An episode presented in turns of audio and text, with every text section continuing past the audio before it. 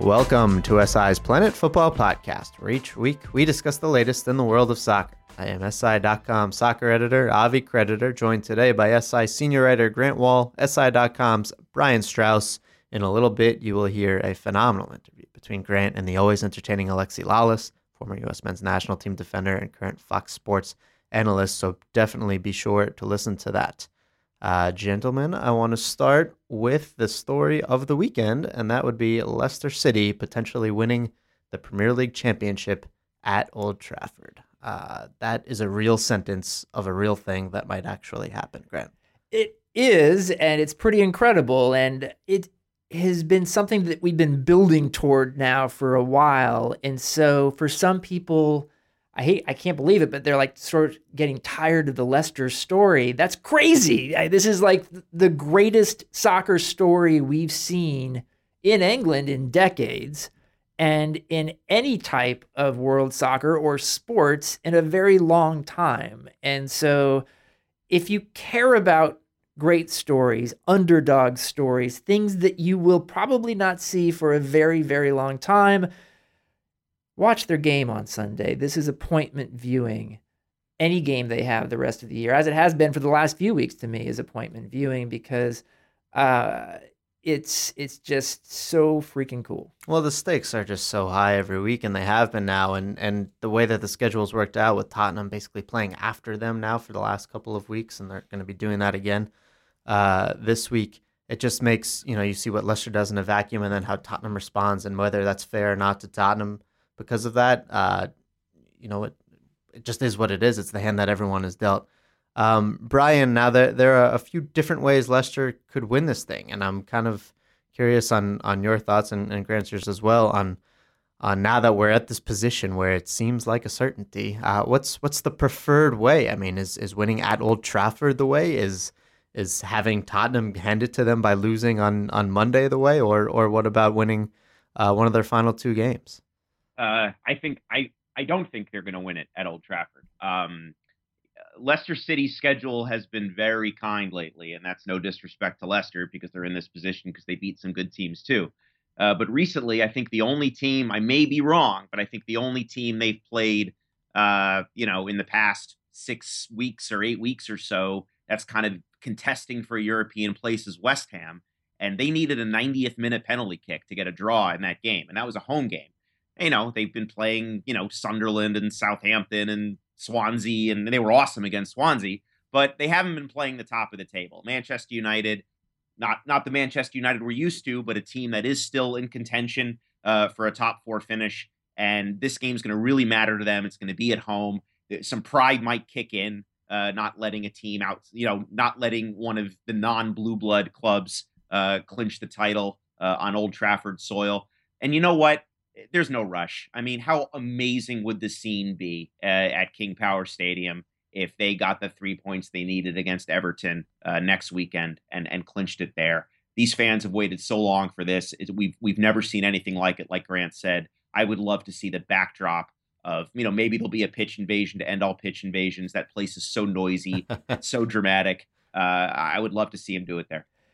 You know, I, I agree. I would actually prefer to see them do it at Leicester in front of their home fans. The scene after the final whistle the other day when Leicester's players just took a walk around the stadium in front of their fans and sort of basked in the adulation was a really powerful moment. I, I should have been expecting it, but I almost I got kind of emotional watching it. It was just the coolest thing. I felt like Claudio Ranieri about to start crying watching this scene and – it was absolutely incredible. So I know that there's a certain section of the the Leicester fan base that would just like to get this thing done. Let's not leave it hanging and invite even the remote possibility of somehow this not happening now. But uh, so would it be cool as well to win it at Manchester United? Yeah, because of the symbolism. Uh, this is Man United, the the team that's the best known team from England, this world juggernaut. And if Leicester were to go in and win and clinch the title there, that would just say so much from a storytelling perspective. And you've got guys like Kasper Schmeichel, who grew up a Man United fan. His dad won so much at Man United. Uh, that would be cool. I mean, there's there's different degrees of of coolness.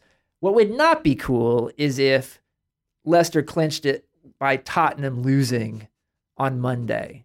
That would not be cool at all because then you would just kind of get this, oh, you know, it's done and, you know, great for Leicester And, and you're missing the, the, the climactic scene in the movie, right? And, and so uh, that would be my preference. Well, we did, we did have those videos of Juventus players dancing on tables in their locker room, but uh, but no, I was going to say that that would be the, the worst case, best case scenario.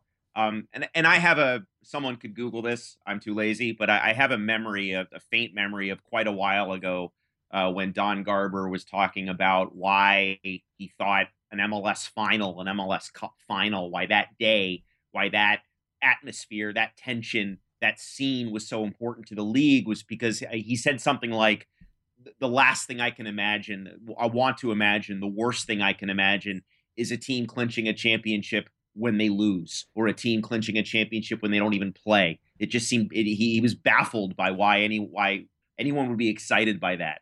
And so yeah, it would be strange if if both lose this weekend and we're and you know Leicester sitting around Monday evening and and clinching a title while they're on their couches. Uh, that that would be anticlimactic. But of course, the next day when they get the trophy, the next game when they get the trophy and have the parade, everyone will forget. Uh, but yeah, that's the uh, the worst case, best case scenario. Tell you what, there'd be a heck of a pizza party on Monday if uh, if, if Tottenham loses and that's how they win it. Uh, there is also, of course, the possibility that this gets dragged out to the last week of the season and they win it at Chelsea, the home of the defending champion, the place where Ranieri was fired, the place where where he was replaced by Mourinho, who they obviously beat, and then he was fired the the you know a couple days later. Um, I don't think any Leicester fan or anyone wanting this to happen wants to see this drag out to the final day, and I think as as fans of, of baseball teams who all um, we're sitting here with Alex Abnos and, and Grant, you guys are, are both Kansas City fans, Red Sox fan over here from from Boston. You know, when when it gets to the point where you've waited so long to see your team win a title, you don't care where it happens. You right. can't possibly like. Of course, ideally your team wins it on at home and everyone's celebrating, of course. But like at the end of the day, just win the trophy and and secure it. If you're Manchester United, you can you can pick and choose. Uh, at this point, Leicester, I think just will be happy lifting the trophy anywhere. And you know what? If it happens because of a Tottenham loss the following game at, at, at Everton, the scenes before that game are going to be incredible as well.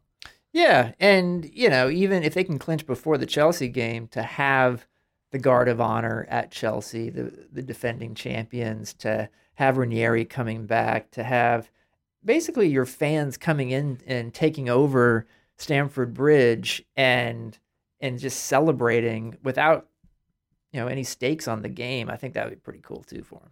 Um, absolutely. Uh, either way, be sure to watch Leicester Manchester United at Old Trafford. I believe at nine o'clock Eastern time start. Um, it's it's going to be one heck of a scene at the Theater of Dreams, uh, very aptly named for this game.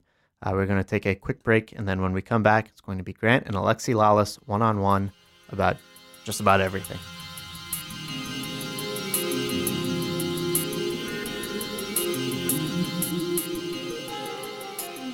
We've got a great guest this week. He does just about everything for Fox Sports soccer coverage, studio shows, booth analysis for games, and now even interviewing FIFA presidents and putting on a new podcast called The Mutant Gene. He's one of my favorite people in soccer. He's Alexi Lalas. Thanks for joining the pod, my friend. Grant Wahl, always a pleasure to talk to you about soccer and life and everything in between. So what, what are we talking about today? so let's let's get started. I just mentioned all of these different things you do for Fox these days, and uh, it makes me wonder: one, if you ever get any sleep, if you ever see your family, but also if you have a kind of mission statement for what you're trying to achieve in these roles. Oh, mission statement. Not not necessarily in PowerPoint form, but if I had to come up with one right here on the spot, um, I think I've always gone about the job with the recognition of number one, uh, I am in the entertainment business. I am a perf- I'm a performer, and just because you say that doesn't mean that you have any less passion or honesty in the way that you go about your business. But it's a recognition that uh, when that red light turns on, there are a million other places that people could be, and how you say something is as important as what you say. But ultimately, I, I guess uh, when when I'm either in podcast form or on television uh, or any any type of uh, interaction with regards to soccer and media, I want to make sure that it's informative and entertaining. I like that. That is a good mission statement. Uh, you know, I'm sitting here and and thinking about all the things you do, and you're actually adding to them. You're you're making my job obsolete as an interviewer now uh, of Gianni Infantino, the FIFA president, recently. Um, what goes into determining what you do for Fox?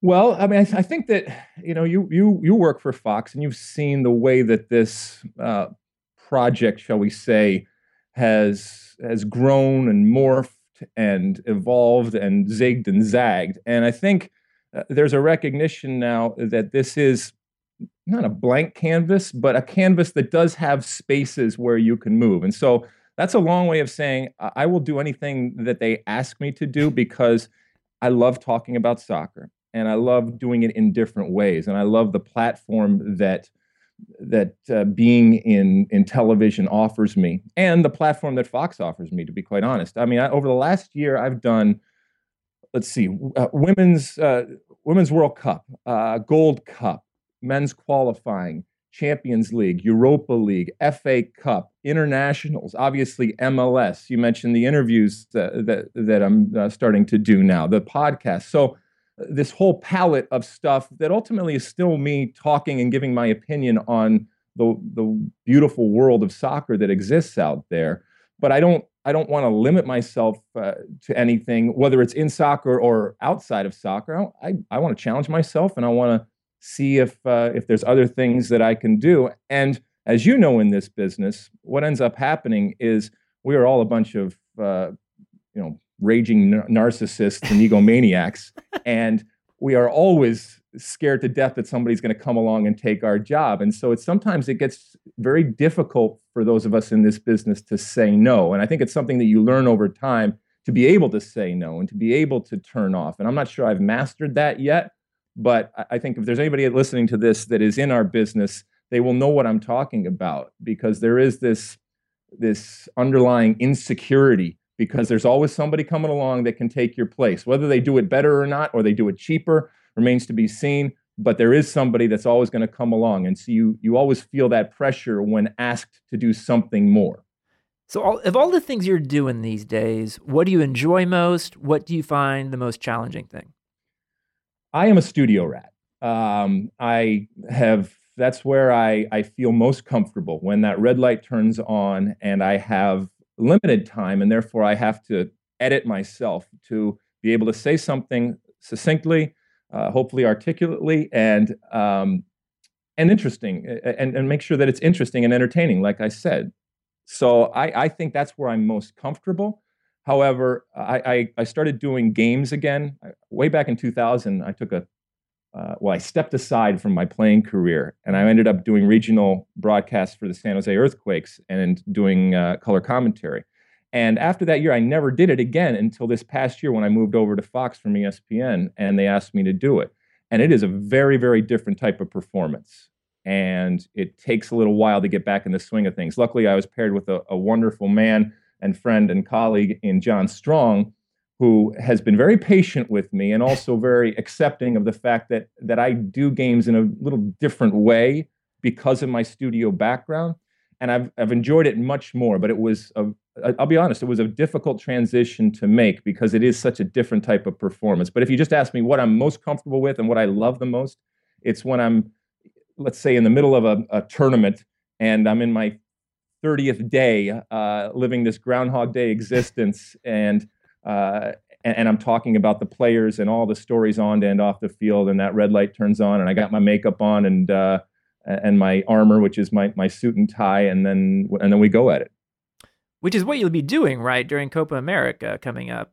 Uh, yes, yes. So Copa America coverage. this summer, uh, as I think it's being billed, and rightfully so, the biggest men's soccer tournament to come to these shores since the 1994 World Cup uh, came, Men's World Cup came, and certainly I would think a prelude, hopefully, to a return of the Men's World Cup possibly in, in 2026. But also a great opportunity for Jurgen Klinsmann and the national team, and for us at Fox to be presenting this uh, this tournament and this unique tournament being uh, the Centenario Copa America Centenario. So I will be once again back in in tournament mode where it is that Groundhog Day, getting up, getting your research done, doing your performance, going getting some drinks, and then doing it all over again the next day, over and over and over. And it's, and it's a wonderful type of existence. Drinks and oysters, I yes, might course, add, after uh, our general. I'll, I'll, tell a quick story based on our Women's World Cup experience in Vancouver last year. That uh, not only would most nights uh, we go and get drinks after the show, we would order oysters, mm-hmm. and uh, eventually, uh, if we were getting dinner, someone would tell the wait staff that it was your birthday. Yeah. yes. Usually Rob uh, yeah, Stone. I had about 40 birthdays in Vancouver this summer. And it, it started with Rob Stone and he just continued. And so I have this incredible collection of photos from Vancouver, different establishments around Vancouver, with me just sitting in front of a uh, whatever it is, a, a, cupcake or a cookie or, or an ice cream with the one candle, just looking nonplussed and uh, having gotten over it after the first seven times, and yet knowing that I have to kind of grin and bear it and deal with it for the rest of the 40 times that it's going to happen. But it, it is a wonderful, me- wonderful memory, which makes me about 100 years old at this point. oh, shoot. So I want to ask you real quick about this interview with the FIFA president recently. Mm-hmm. Well done. And I don't say that in, as you would put it, in terms of patting you on the head. Uh, mm-hmm. Well done. It was a, a, a, well thought out interview with good responses that he gave you. Um, many ex players I know who are in the media don't always think like a journalist, in my opinion. That's neither right nor wrong. It's just kind of the way it is. But in my opinion, my experience with you, you do think like a journalist. You want to be on top of, of the news and what's going on and uh, put in a lot of effort to to do that. Why are you different?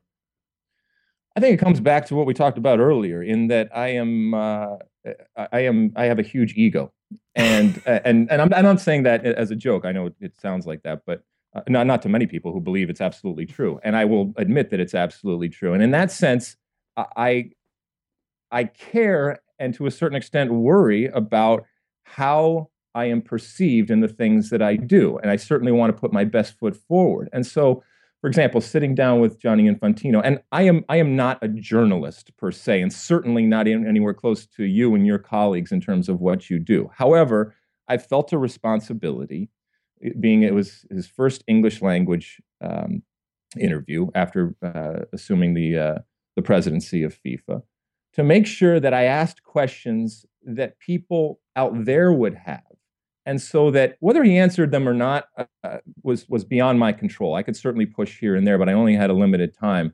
But I wanted to make sure that at least I asked the questions so that when it was done, people couldn't come at me and say, "Oh, it was a bunch of softballs," and this was a, a setup and this was something that was just orchestrated in order to make Gianni Infantino uh, look good. Now, I, like I said, I am not the, a journalist, certainly in in in the mold of you of you and others. But I think when when I asked him about Qatar, when I asked him about um, the uh, the disparity in pay between men and women, when we asked about, like I said, the uh, the work conditions for the uh, World Cup in 2022, those types of things. And obviously, the incredible corruption that exists. We certainly didn't even come close to getting to the depth that needs to be gotten to, but um, the reality is I only had a certain amount of time and I wanted to make sure I hit as many of those things as possible. And, and I, am curious about these things. So, it, like I said, it comes from an ego probably and a curiosity that I've had since I was a kid. I grew up in a household where we were constantly taking other sides in order to elicit information and in order to further the discussion and it was okay to do that and and it was important that when you are asked questions that you you are asked the proper questions and important questions and interesting questions and to hold people to the fire to their, their feet to the fire to the extent that you can nice um switching gears a little bit you have been a general manager or president for mm-hmm. three teams in MLS: San Jose, uh, New York. Uh, was it the MetroStars or Red Bulls then? It was the MetroStars and then into the Red Bulls. So I, I Okay. oversaw the actual the rebrand and the purchase and uh, and and trans you know transformation. I guess it would be into the Red Bulls. Okay. And obviously the LA Galaxy. Uh, if an MLS team came to you tomorrow and said, We would like for you to be our president or general manager, and we'll buy you out of your Fox contract, would you consider saying yes if it was the right situation? Would I consider it? Of course, I'd consider it. But here's the deal: I get asked this pretty much every day, and it's either in the form of Would you go back to the front office or would you go? Would you coach? Um, I love what I do. I love television.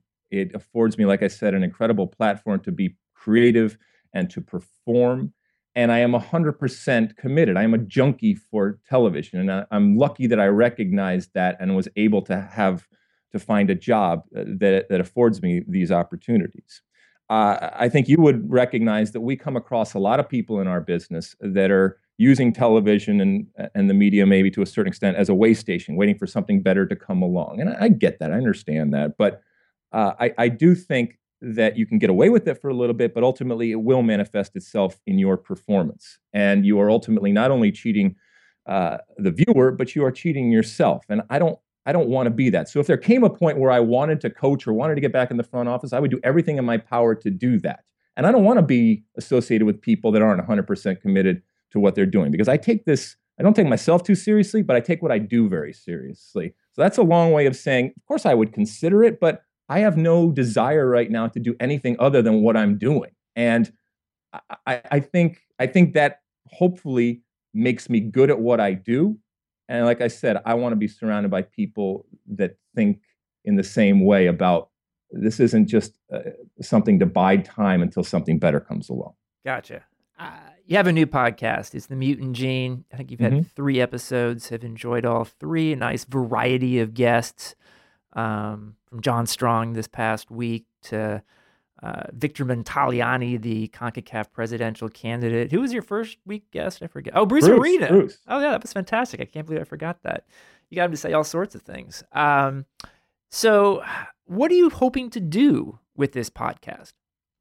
Well, this is another situation where Fox came to me and said, "Look, we'd we'd like to do this," and and you know probably better than anybody about that the whole landscape of of podcasting, and it oftentimes from afar p- uh, appears to be wonderful and, and very very important, and when you get down to the reality of it, sometimes it isn't so important, or uh, and, and it's much more labor intensive at times than than people realize. If you want to do it well, um, so this is without a doubt a work in progress, and we've made already plenty plenty of mistakes um, and we will continue to make mistakes until we kind of figure it out but as you also know the landscape is littered with podcasts out there and trying to cut through all of that clutter and do something that isn't done um, if that's what you want to do is not easy and we also don't want to reinvent reinvent the wheel because there is when you're running or in your carpool or in your car or in your bus or on your train or where most people listens to listen to podcasts,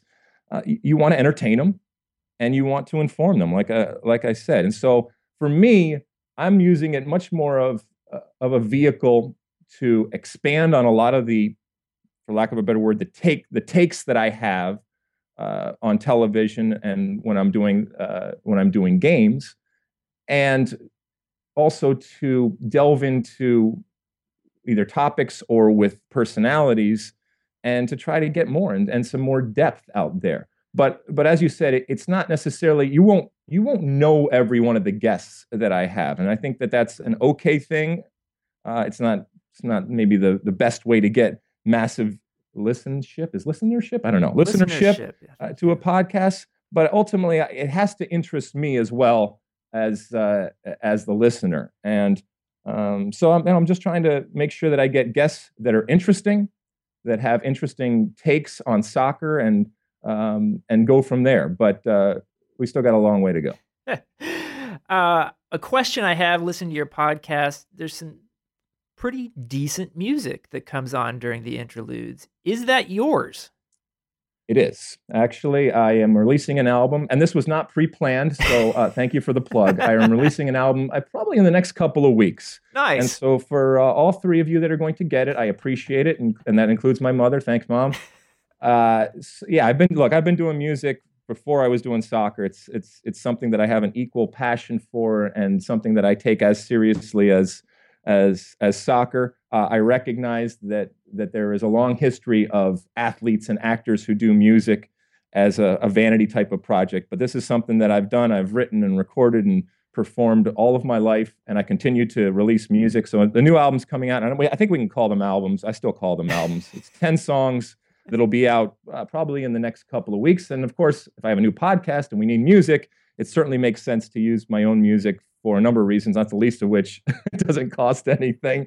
So, uh, so yes, when you hear the Mutant Gene podcast, those musical interludes are small snippets from the upcoming uh, album that will be out in the next couple of weeks. And you have not even mentioned that on your own podcast, have you? No, no, no, no. We'll just let it seep in. And wow. just keep, I actually got a a, uh, a a, tweet the other day from somebody asking what the what the music was, and I debated whether telling him uh, because it's kind of like there was uh, there was a um, years ago Donny Osmond released a song, but not under his name, and everybody loved the song. It's called Soldier of Love, and it was a really cool pop song and everything. And then when it, when people found out that it was Donny Osmond, there was this strange change of perception of what the song was, and so I kind of just wanted to have it out there so people could hear it. Oh, that's really, really good. And then when they find out it's me, they say, well, maybe it's not so good. So, so at least I get that moment where the true reaction to it and the authentic reaction is there before I, I bring them down to earth and say, yeah, that's actually me. So oh, maybe it'll work in the other direction and they'll actually uh, like it that much more. I'll have you know that when I said pretty decent earlier to describe it, I wasn't 100% sure it was your music. So take that pretty decent Thank I will take that. I will take that. Look, I mean, we, we, I've been doing this long enough to know that once people do find out, there is a, a, change of perception. In order for it to be good, it has to be really good because automatically you're going to be mark, marked down if you're an actor or an athlete doing music. Oh shoot! Uh, so on your own podcast recently, you talked about uh, the upfronts, this yes. annual uh, thing where television people uh, meet with uh, prospective and current advertisers to talk about how they should spend their money uh, in the coming year. You had this crazy trip to seven or eight different cities. Uh, and you mentioned that Fox bosses like Jamie Horowitz were there and talking about the direction that Fox Sports is going in. Mm-hmm. Clearly, that appears to be an opinion heavy direction. How do you think we'll see that in Fox's soccer coverage? So yeah, so I went to a bunch of different cities, and it was interesting to, to me, obviously, with the with the advertisers, and either they're they're current advertisers that you say you, to them, look, you need to spend more money, or they are potential advertisers saying this is why you should spend money with us. And what happens is we lay out uh, our uh, you know our portfolio of this is what you get, and these are all the incredible things, and whether it's Super Bowl coming up or, or World Cup. Um, or, or, all the other different uh, content that we have. And soccer, for those that watch FS1, FS2, uh, there, you understand that soccer is a huge part of the content on our uh, on our channel. So, uh, but, but more interesting for me was to listen to uh, our bosses, whether it's Jamie Horowitz or Eric Shanks, talk about uh, the the direction that FS1 is heading. And so, there's three different things. There's live content, uh, so live events. There is uh, headlines and news. Um, and then there is uh, studio based type of show and, and opinion based and personality driven type of shows. And Fox is betting on the personality and opinion based shows and live sports. So two out of those three. And they're betting against the, uh, the headline and news type of traditional um, television. So, uh, because and, and the reason why they're doing that is is should be obvious to people is people are getting that instantaneously on their mobile and everybody knows what the news is and what the scores are and for many in many cases what those highlights have been. Right. And so now people want to want to hear more context and they want to hear more opinion. And this is this is not just something that, that jamie horowitz uh, pulled out of you know what. This is based on what the customers the most important people out there are telling us. Now this is not without criticism. Uh, and there are people that, that don't believe that this is the road that you need to travel down. I, for one, and, and you know this, I love opinion, and I think you're going to see more opinion-based shows. Now, are they opinion-based shows rooted in soccer? Probably not in the immediate, but there are other avenues, and certainly the digital platform, which was also a huge part of the presentation, is going to become more and more important. And outlets for which to give those opinions and to have those personalities have shows, and many of them, or not many of them, but at least some of them, uh, will have soccer aspects to it. I would uh, I would hope, and if not, then I'm going to make sure that that I that I be uh, that I uh, am out there pushing pushing for it. But but when it comes to sports and soccer, I, like to hear people's opinions. That's why when I was talking to John Strong on, on the Mutant Gene podcast the other day, I was talking to him about this concept of having both the play-by-play person and the analyst actually giving opinion because traditionally that is not what happens but I think we are certainly moving more in a direction where live sports isn't going anywhere. That is incredibly important and valuable. But this opinion and personality uh, based content, when, when it comes to studio shows and just shows in general, I think is going to become more and more important from a Fox perspective.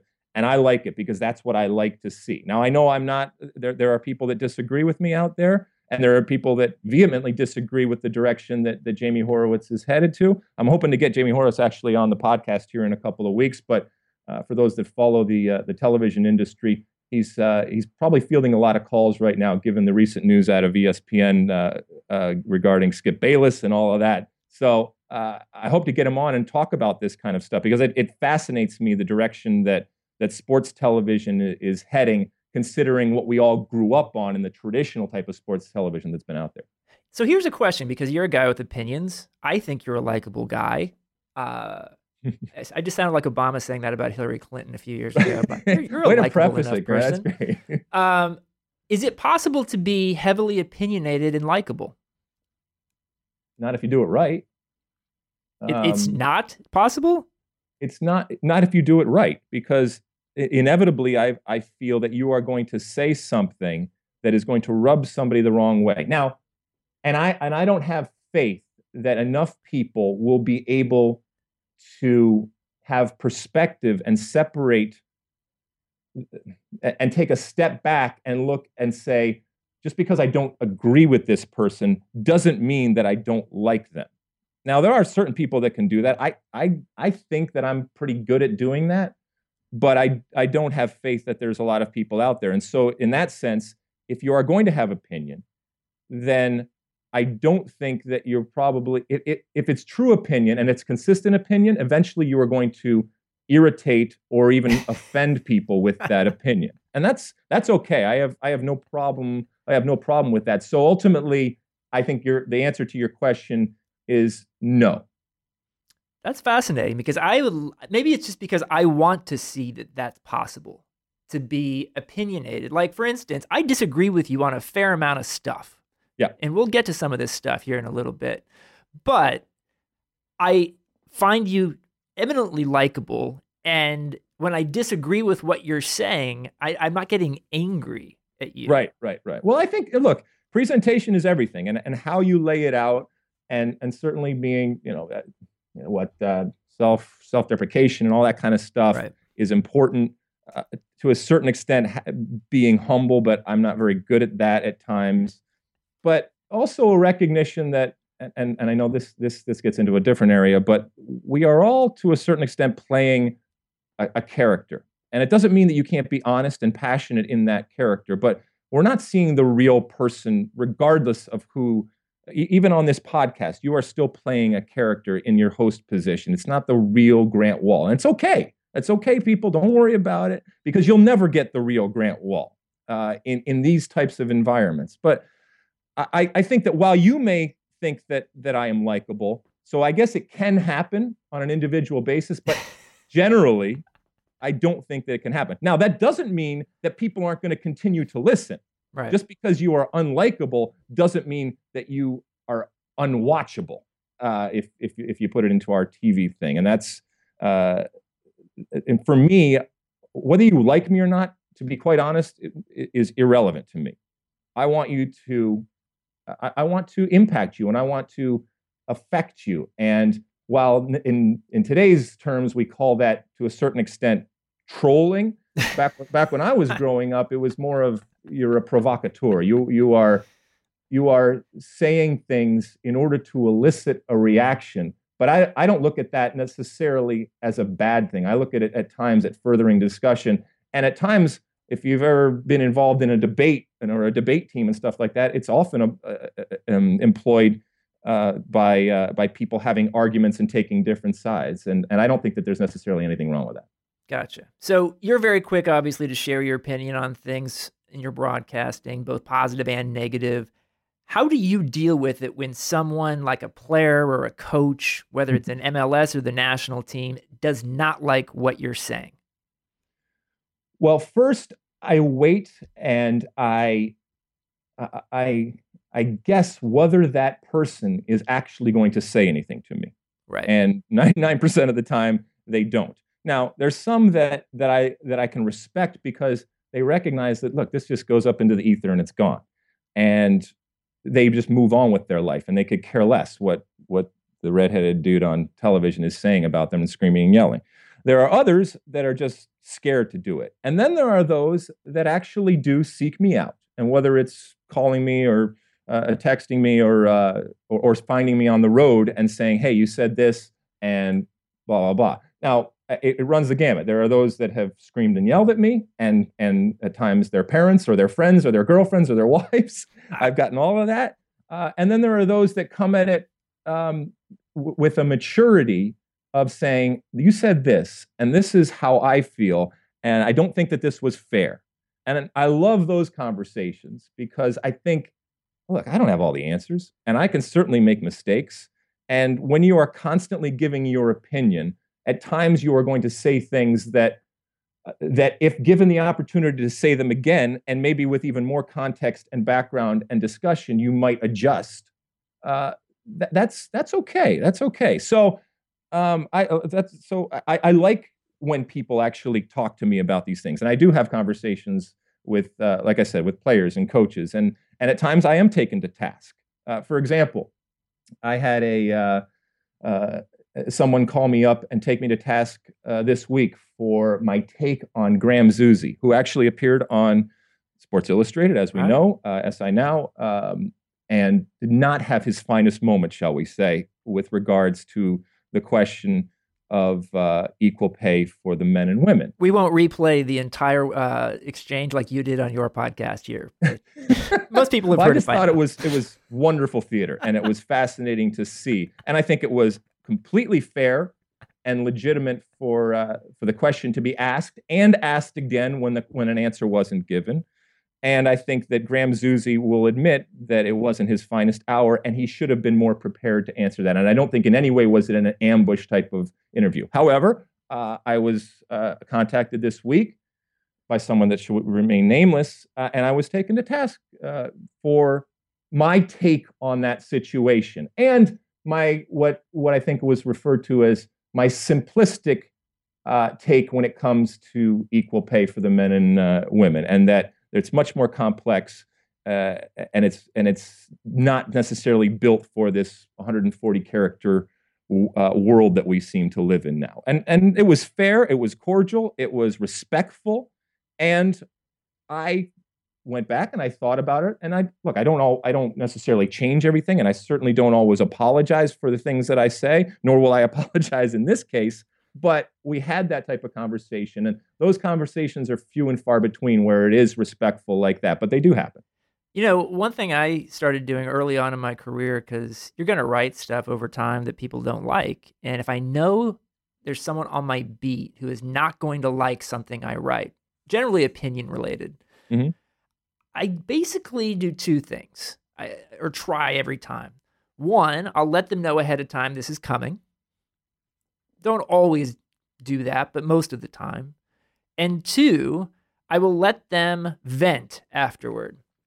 Yeah. And I don't even say much. And I don't want people who have vented with me, and there's some pretty big soccer names who fall into this group at this point after doing this for 20 years but I don't want them to feel like this is calculated or anything because I actually do want to hear what they say, have to say.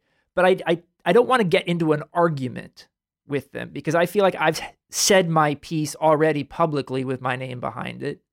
And then if someone gets the chance to vent and to share their thoughts without me arguing back in their face, that that's a good way to move forward if you're going to be covering that person for a while. Yeah, I mean, and from a practical perspective, it, it you can't always have that, and especially when you're constantly giving opinion. Right. Uh, and and some of this opinion also is is instantaneous. So I, I, will be asked a question about something, and and I may or may not have thought about it or prepared for the answer that I'm going to give, and so I can't I can't always do that. But but like you said, giving people the opportunity to make their point to you face to face, I think it's I think I think it's important. Um, and I think it's the right thing to do to people because and and I, I look, I get criticized and have I've spent most of my adult life being uh, being criticized and critiqued. So whatever they get, to be quite honest, uh, oftentimes um, the the blowback that I get on a continual basis is is is much more. But I do think, like you said, that it is important to give people the opportunity, and it's even better when they come at it from a a good perspective and a respectful perspective. And if they want to if they want to lay you out, that's that's cool too. And and it's important I think for us to hear that at times because we do get in that cocoon and uh, and sometimes we don't know that these words do do go out there and they do have an impact and they do have an effect both to the masses but also to the individuals that may or uh, may be directly or indirectly involved in the stories that we're talking about. Now, one specific figure in U.S. soccer I wanted to ask you about uh, is Jurgen Klinsmann because mm-hmm. right around a year ago at this time, I think you came on the air and, and sort of mentioned that you you and Jurgen weren't getting along too well. Um, has it gotten better since then? Um, no. Uh, I, I mean, it's no. We we don't have a relationship right now with regards to my work uh, covering the national team. Okay. Um, I, I guess it's it's not the relationship that it was, and through through, I mean, so how do I say this? Um, I, I think about this often because I've known Jurgen Klinsmann for a long time, right? And I even to this day consider him a friend, and I know that I am oftentimes uh, one of his harshest critics and I have been critical over the years. I, I think that I have been fair, and I think if Jurgen was here, he would probably say it's not what you have said, it's how you have said it in the past that has led us to this point. And that's that's fair enough, and I can I can I can respect that. But um, I am I am comfortable with my criticism of Jurgen Klinsmann, and I think it has been uh, fair, and I think it has been reasonable to to bring up things that he has said, things that he has promised, and then obviously actually the the performances on the field with regards to Jurgen Klinsmann. I think Jurgen Klinsmann, uh, who has worked in television, needs to, un, to uh, at times understand that once again, I am in the entertainment business, and the way I go about entertaining may be a little bit different than the way he would go about doing it, and different strokes. And he may look at it as at times I am being less than respectful in the way that I go about criticizing him. And not necessarily from an X's and O's perspective, but the words that I choose and the the way that I choose to paint the situation, and whether it's analogies or references that he doesn't particularly like, you know, ultimately I, I, I get that and I can respect that. But um, I, I'm still able to do my job, but it, it's you know it's it's I'm not getting an invitation to Thanksgiving. I mean, are you surprised that a guy like Klinsmann, who has been in these very high pressure situations as a player, winning a World Cup, uh, as a coach, coaching Germany, uh, higher profile positions than the one he currently has as the U.S. coach, are you surprised at times that he can be? I, I, I got to be honest, my term would be thin skinned. No, uh, because I think he rightfully recognizes the landscape in that while we all want and recognize that it, that the, the media landscape is nothing compared to what it is in Germany and other places, in that sense, we benefit from being some of the only voices out there, and therefore, oftentimes, the messengers, and therefore, at times where in other countries and cultures, that message would just be dispersed very quickly and, and forgotten very quickly it tends to resonate more because there are fewer voices. And I think he recognizes that being able to control that message within the soccer community, and we know, we know that it doesn't resonate outside the soccer community, but within the soccer community, he recognizes that at times when you say something, and certainly at times when I say something, it may have a greater impact than it would in other cultures where there's 10 or 20 of us doing the exact same thing on a daily basis. And so in that sense, I think I think he's he's right and very smart in recognizing that to the extent that he can try to control it and to the extent that he can try to make sure that his displeasure is understood and recognized and acknowledged by by us yeah i mean I, I it's not surprising to me and, and it's not necessarily thin skinned um, in, a traditional type of way mm-hmm. i guess i guess i understand what you're saying but I think it's actually much more strategic. Okay. Interesting. So I'm going to skip ahead here to embrace debate, is what I'm calling this. Uh, and here's some topics. I'm going to ask you some questions uh, for your opinions on some things. And I picked some because I think I might have a different opinion than yours. And so I'd like to go back and forth a little bit here, if sure, possible. Sure. My first question for you should Abby Wambach have apologized for saying Jurgen Klinsmann was playing too many, quote, foreign guys on the U.S. men's national team? No. Why? Well, because I I assume that she meant it, you know, and I haven't seen any anything to the contrary. And so if she was going to apologize, I would think she would have done it immediately, but she hasn't. And so therefore, I have to believe that she meant it. And so if you mean it, then own it. And so, no, don't apologize. Now, if I was her, would I have elaborated or gone on and talked more about it and maybe give a more nuanced type of answer to the question? Yeah, but we haven't heard anything. And so, therefore, I to a, to a certain extent, whether I agree or not, once again, is irrelevant with regards to her apologizing. I want her to own it. And I have to respect the fact that since she hasn't come out and said anything, that she believes in what she says, she is owning it. I respect her for it. And no, she shouldn't apologize until, unless she feels she has something to apologize for, which, given the time that we've seen where she hasn't said anything, she obviously doesn't. So here's why she should apologize, Alexi. And this okay. is in part because you go back to the Women's World Cup last year, where she alleged that the referee was targeting certain U.S. players for yellow cards to get them suspended. It was she. I, I think believed this in what she said after the game, but then she came and apologized because she realized that she kind of needed to for one thing, but also that it was the right thing to do and a ridiculous accusation to make. This was a ridiculous thing to say. And it wasn't even true for one thing. These are not foreign guys. These are Americans, just like you and me on the U.S. men's national team. And clearly, there is a continuing problem with the U.S. men's players, at least some of them who have continued to occasionally say things in public forums like Twitter. Uh, I think Abby Wambach, in my opinion, is usually pretty thoughtful about things. And I think in this case, she wasn't. And I would like to see her apologize. Um, but you want to see her apologize because you think that she's wrong that's part of the reason. It was also, I think, it would be, uh, it would be the right thing to do. Yes. Oh well, that's different though. If it's the right thing to do because it helps her out of a jam or it or it furthers her opportunities going forward off the field, that's that's not really an apology. If if if she's going to apologize, I want her to apologize because she doesn't believe the thing that she said, or she recognizes after further thought that, you know what, that's not right. I think she might actually recognize at this point, but I don't have her on the podcast. Well, why wouldn't she? Why wouldn't she? I mean, I, look, I don't, I don't run her show, and, and certainly she has plenty of people that that do agents and managers and that thing. It's it's been a very loud silence with regards to this. Now, is she? You think she's just trying to let it go and just let it let it uh, let it dissipate? I don't know for sure. I mean, she's had other more serious things to apologize for recently. So, um, moving on to the next question.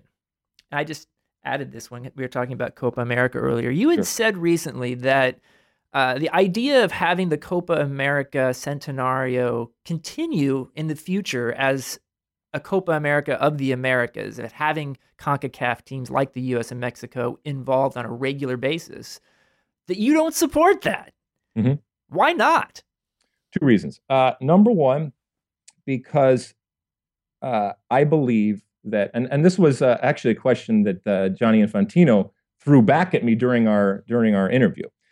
If I am the president of FIFA, I don't want anything taking away from the most important prize out there, which is the men's World Cup. Now, when I say it's not, it's not that the women's World Cup isn't important, but from a business standpoint, running FIFA, the recognition that you don't want anything detracting from the men's World Cup, uh, that that is important. There's a reason why the Olympics are under 23 when it comes to the men because they don't want an, just another World Cup happening. And so, while I have no problem with Copa America becoming big and and uh, continuing to grow and evolve. When you start to mix those two, you get closer and closer to a World Cup. And I don't I don't want anything taking away from the men's World Cup. And I believe that it would take away uh, from the men's World Cup. The the second reason, and maybe even more important, is I do believe in CONCACAF, and I do believe in our region. And I want to get to a point where the Gold Cup is rivals Copa America or the Gold Cup rivals the Euros. And I know that's a long way away, but that is something that I think needs to be looked at and worked upon rather than saying, well, if you can't if you can't beat them, join them. Find a way to beat them. And and in doing so create something special for yourself. So, you know, those are a couple of reasons why I don't support it. So, what's wrong with this plan? Okay. Every 4 years when the Copa America currently takes place, the year after the World Cup, you have a Copa America involving North and South America and Central America, all of these teams. And then, if you want, in two years after that, or a year after that, you can have your Gold Cup as well. And that would keep the Caribbean islands happy. They would have a competition. There's currently two gold cups, which is kind of ridiculous, I think. Did you just In, pat the Caribbean islands on the head? I think I just did. and but that would keep them happy. But then for teams like the US and Mexico who can really use the the better competition and to be part of Copa America and for the South American teams which really could use a 16 team tournament because they only have 10 countries and have ridiculous guest countries come to the Copa America anyway right now. This would be like a Euro and it would finally bring something of real stature, a tournament between World Cups that would provide accountability for the U.S. in a way that we just don't see now between World Cups. What on earth is wrong with that? Well, it's it's not like a Euro because Euro is Europe. What's the point of having confederations then? why, why, why are we having these confederations if we're constantly mixing and mingling uh, with them? There's a reason, you know, to have these confederations, and ultimately they have their championship within that confederation. And so, rather than patting the uh, the Caribbean teams on the head, you give them their championship, and and that is the most important. And I know, I look, I don't discount the fact that for the United States, from a from a soccer perspective, or Mexico from a soccer perspective, having the ability to play in this tournament on a consistent basis is certainly helpful. But how does that help the Caribbean teams? Well, for one, Caribbean teams are getting into the combined Copa America. You will see Haiti and Jamaica this okay. summer on Fox if you're doing your research preparing for the tournament. I got to uh, get on that. And and then also too, you know, the Gold Cup can still become a, a thing. Especially maybe it will gain. Oh, it's not going to be a thing, Grant. It's it, going to become even worse. No, no, no. If it's like once every four years, I'm okay with that. You know, and and if it happens to be that the U.S. and Mexico want to try out experimental rosters and help the Caribbean teams maybe win that tournament. Good for them. But my guess is if you still have whoa, the whoa, Confederations whoa, Cup, have, now you have the Gold Cup with experimental rosters. Oh my god! Oh yeah, sign me up for that. Boy, there's there's there's a thrill a minute type of tournament that I want to be a part of. Then again, the idea of a Confederations Cup berth on the line will make sure that I would think experimental rosters would be unlikely. All right, we'll agree to disagree. okay, moving on. Jason Kreis is the most sort of uh, interesting available free agent on the MLS coaching market these days. Jason Kreis's next MLS coaching job will be what? Uh, let's see. Well, uh, yeah, I mean, he has been Jurgen's right hand man, evidently, uh, over the last couple of months. So he's been in, in camp with uh, with the national team. Is he just kind of biding his time? And if something were to go drastically wrong in uh, the Centenario this this summer, could could he possibly take over that? Uh, I could definitely see that. Wow. Yeah.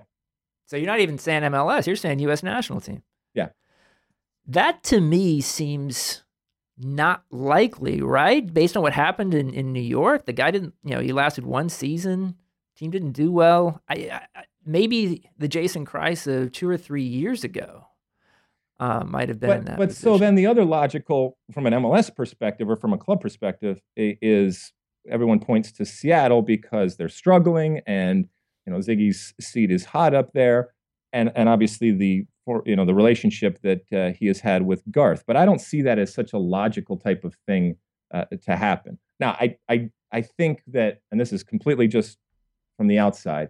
I would think that Garth Lagerwey is waiting for that moment to make a change up there. Now, whether it ends up being a change that involves Kreis coming in, I I I don't think that that that is as as uh, logical as many people out there think. But I do think that Garth Lagerwey wants a kind of clean slate to be able to start something on his own with his own hire. See, I think it's going to come down to Seattle or LA for Jason Kreis. This is the last year of Bruce Arena's contract. Uh, Chris Klein, the president of the LA Galaxy, very close to Jason Kreis, as mm-hmm. is Garth Lagerwey. Yep. And so you have uh, an intriguing situation here. These are two of the plum jobs in MLS, and they might both be open soon. So Jason Kreis, I think, is in a pretty good spot here. I think right now I'm leaning a little towards Seattle, but I could also very easily see LA. Ooh, well, regardless if it's if it's if it's Seattle or LA, I'm I'm fascinated to see what Jason Kreis looks like after his time at NYCFC because I think you know, while it wasn't deemed successful, I think that he's going to have a massive chip on his shoulder, and that's a good thing uh, to to prove people that look that was just a, a nut house there, and while I learned and certainly made mistakes, uh, this is who I really am, and I, I love people that are put in situations where they have something to prove, and I think Jason Kreis, regardless of where it ends up being, will will will come armed with lessons that he learned, and certainly that chip on his shoulder with something to prove. Last question, and this is connected partly to Detroit, your mm-hmm. hometown, uh, having MLS expansion getting much more serious this week with yeah. uh, two NBA owners uh, announcing a proposal to get an MLS team, uh, uh, the Pistons and the Cavs owner. Um, and my question to you is MLS expanding too fast? Okay, well, first, just let me say something about Detroit. It warms the cockles of my Detroit heart to to know that this is now uh, looking very, very good and very positive with regards to Detroit uh, MLS. It's not without challenges, uh, and it's not without plenty of risk uh, for those that that know Detroit. But uh, but it also shows what happens when you have prominent ownership, deep uh, deep pockets, local connections, that you you jump to the head of the line very very quickly, especially um, when you have potential stadium plans uh, in mind. Uh, are they expanding too early? Look, you you you've been around. You you know that this league, when it comes to MLS, was built uh, with the constant reminder of not repeating the same mistakes that were made in the past, and and some of those mistakes with regards to the NASL were rapid expansion, dilution of the product, and an inability to handle that type of expansion. Now, 2016, the soccer landscape is very, very different. Uh, and I think you would agree, both the infrastructure and the actual soccer on the field. We are in a very, very different time than the 70s and the 80s. Uh, having said that, uh, I, I think we do have to be wary of just because a community on the surface seems logical or has screamed and yelled and, and looks like it deserves an MLS team doesn't mean that it should happen. So I think they have to be very, very strategic. And I think a lot of the, the cities that we've talked about, there is an existing fan base, and that's a good thing. Local ownership is is huge and important. It doesn't have to be major markets uh, anymore, and some of these smaller, mid-sized markets I think are really, really good. But I I think it's hard for ownership, especially ownership that's been around since, the, since 1996, to throw back these 100 plus uh, million dollar uh, franchise fees. And I don't think that they are going to. I think they're going to continue to expand. Uh, ultimately, is that a good thing? I think it's okay right now, but at a certain point, look, we're going to go to what 28 now. Yes. Um, I think we're getting into that territory right now where we are at risk of making some of the mis- the same mistakes that we made back in the 70s and 80s. With, with admittedly, it's not the same time, but we're we're getting up there where we might have to put that cork in it for a little bit. Here's what I would say is that I am concerned about the depth of the American talent uh, that's being developed that currently exists as far as filling rosters. I would like to see as they expand even more more international slots yeah. on on uh, the rosters because you're not going to survive without that. I do think, in comparison to the NASL's expansion, this is why the single entity exists, right? Is to is to prevent what happened with the NASL. So I don't think, in expansion terms, that's necessarily an issue. And I actually would love to see MLS get up to 40 and have two 20 team leagues and promotion and relegation between them. Yes, but you know the promotion relegation crowd out there will, will tell you that that is a bastardized version of promotion relegation, and so is, what? And, and in that sense, it it it just plays into all of their fears and suspicions in that this is a completely fabricated uh, and different type of promotion relegation, and therefore lacks any type of authenticity. But but uh, you, you said something there that I thought was interesting in terms of adding international spots in order to make up for that lack of depth that you fear is out there, and therefore uh, that that's part of the reason why you you worry about expansion. Do you think that MLS has a responsibility to the American player or the North American player when it comes to Canada, obviously, in order to give them opportunities? Because I've argued for many years that I don't. I think that the the the restriction should just just be taken off. If you feel that for your market and for your team you can have all international players and you and that's what you want to do i think you should be given the opportunity to do that. But do you think that mls has a responsibility to to structure it so that there are opportunities for american players? I do and i think it's connected to the vast amounts of money con- involved with the television contract that mls gets as the result of us soccer being part of that deal. So very long story short I don't know how many people know this. U.S. soccer's television rights are tied to MLS's. And so U.S. soccer is clearly doing a solid for MLS. Yeah, it's like it, bundling. You know, when you pay your cable and all that kind of thing, correct. people bundle it. Sometimes you get stuff that you don't necessarily want, but you'll pay for it because you have to get everything. And in return, I think MLS owes U.S. soccer for it. Ah, that's a that's an interesting way to come at it. Interesting. So I like that idea. Uh, we could be here for forever, my friend. I know you have a crazy busy schedule, so thanks for taking so much time. This was a lot of fun. Make sure to check out Alexi's new weekly podcast, The Mutant Gene. Thanks for coming on. Always a pleasure, my friend.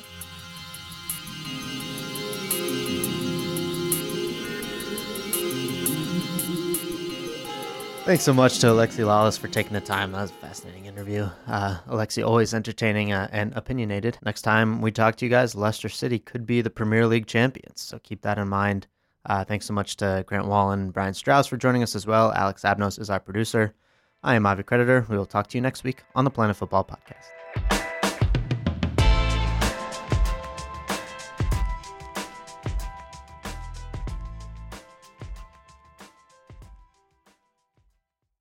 Do you know about the Locked On Podcast Network? The number one daily sports podcast network. Locked On has a daily podcast on every NBA and NFL team, plus a growing lineup of college and MLB teams. You get a daily bite sized podcast giving you the latest on your team from the local experts. Lakers fans, search Locked On Lakers. Cowboys fans, search Locked On Cowboys. Just search Locked On Your Favorite Team on Apple Podcasts or Google Podcasts, or tell your smart speaker to play podcast Locked On Your Favorite Team. Locked On Podcast Network, your team every day.